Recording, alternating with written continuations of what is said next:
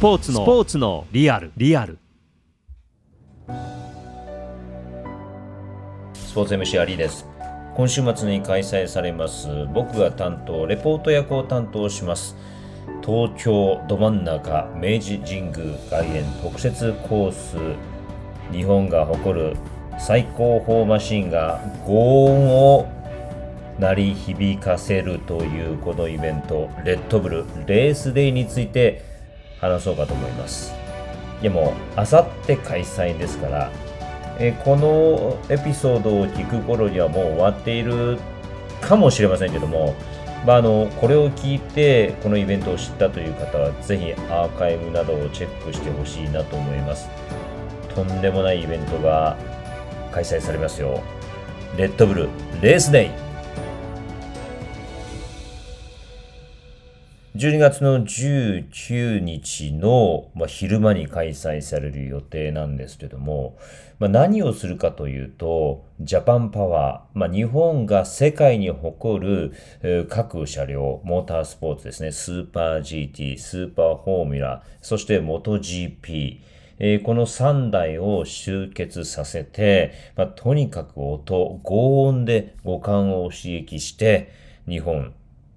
を元気にしていこう。エナジーを授けていこうというイベントなんですけども、まあ、レッドブルといえば、この明治神宮外苑のイチョウ並木に、これ2019年の3月に、レッドブル湘南東京が行われまして、えピエール・ガスリーとマックス・フェルスタッペンが来日して、その湘南を見せたわけなんですけども、まあ、ほぼ同じ会場ですね。まあ、今回はそのイチョウ並木は使わず、コーナーですね。まあ、ちょうどその神宮の野球場のライトスタンド裏側が、まあ、スタートになって第1コーナーで噴水前、えー、このちょうど噴水前奥が聖徳記念あの絵画館が見えるところですよね。えー、そして権田原までのこのコーナーを往復するようなコースレイアウトになるんですけども、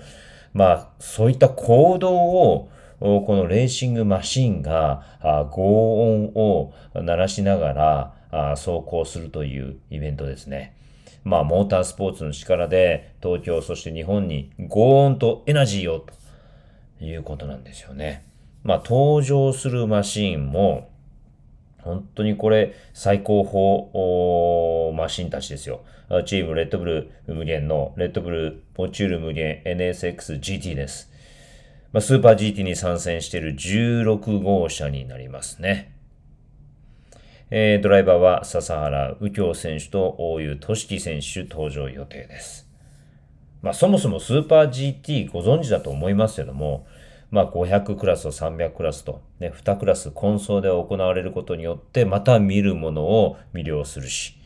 であと、単純にこう、勝ち続けてポイントを貯めていく。だから速い車両が、速いチームが勝ち続けるのではなく、勝てば、そのポイント、優勝すれば20ポイントなんですけども、それに対してサクセスウェイトかける 2kg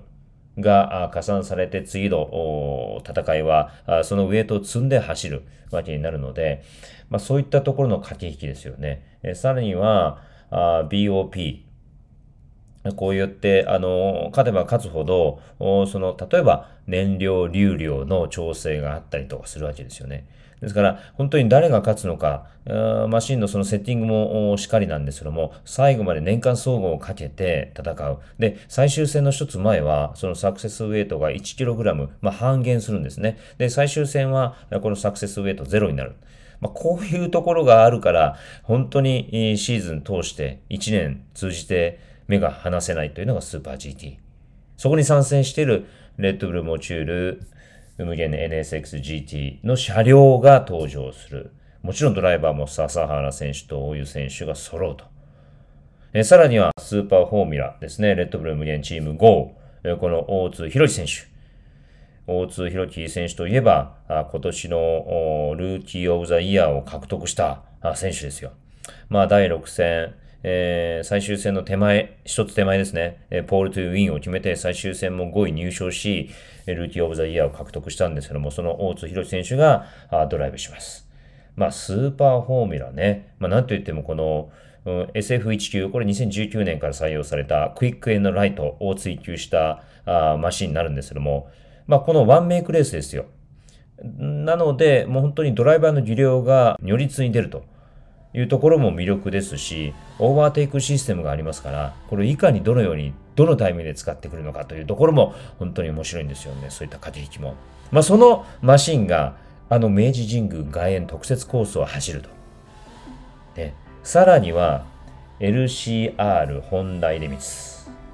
あの、ホンダの RC213VS。これを、まあ、あの、パフォーマンスしてくれるのが中上隆隆明。日本が誇るあの世界最高峰の MotoGP で今走る唯一の日本人ライダーですよ。そのタカが、えーこの RC213VS をパフォーマンスしてくれるという予定ですね。まあ、MotoGP といえば世界最高峰、ロードレースの世界選手権の最高峰クラス、そこに参戦しているというだけでもすごいんですけども、マシンが本当にね、1000cc 以下で157キロなんですよね。でこのバイクを実際レースでは66度ぐらいコーナーバンク角傾けるんです。だから66度傾けたらもうね24度しか残ってないような半分以上傾けてる。90度ですか？半分が45度と考えるとね。まあ、今回のこの特設コースでそこまでこう傾けることはないにしても、その車両を目の前で、そのバイクをその目の前で見ることができるというのが、このレッドブルレースデーの魅力の一つですね。おそらくまとめて走ってくれたりするんじゃないかなと思いますけども、本当にチケット持ってる方は楽しんでいただきたい。で、有料配信と無料配信がありまして、無料配信は12月19日、日曜日の12時20分から予定していますので、まあ、これ聞いて知ったという方は、ぜひ日曜日の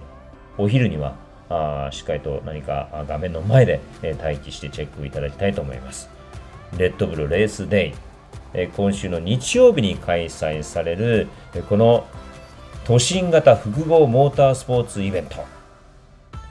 轟音で五感を刺激し、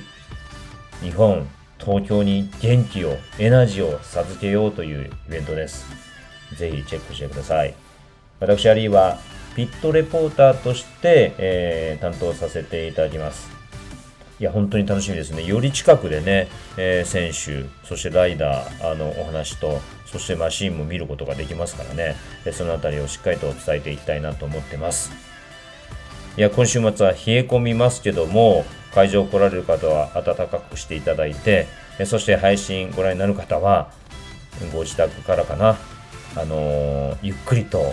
その現場の雰囲気というのをね、まあ、配信でも十分にこの高音を楽しんでいただけると思います。皆さん見てください。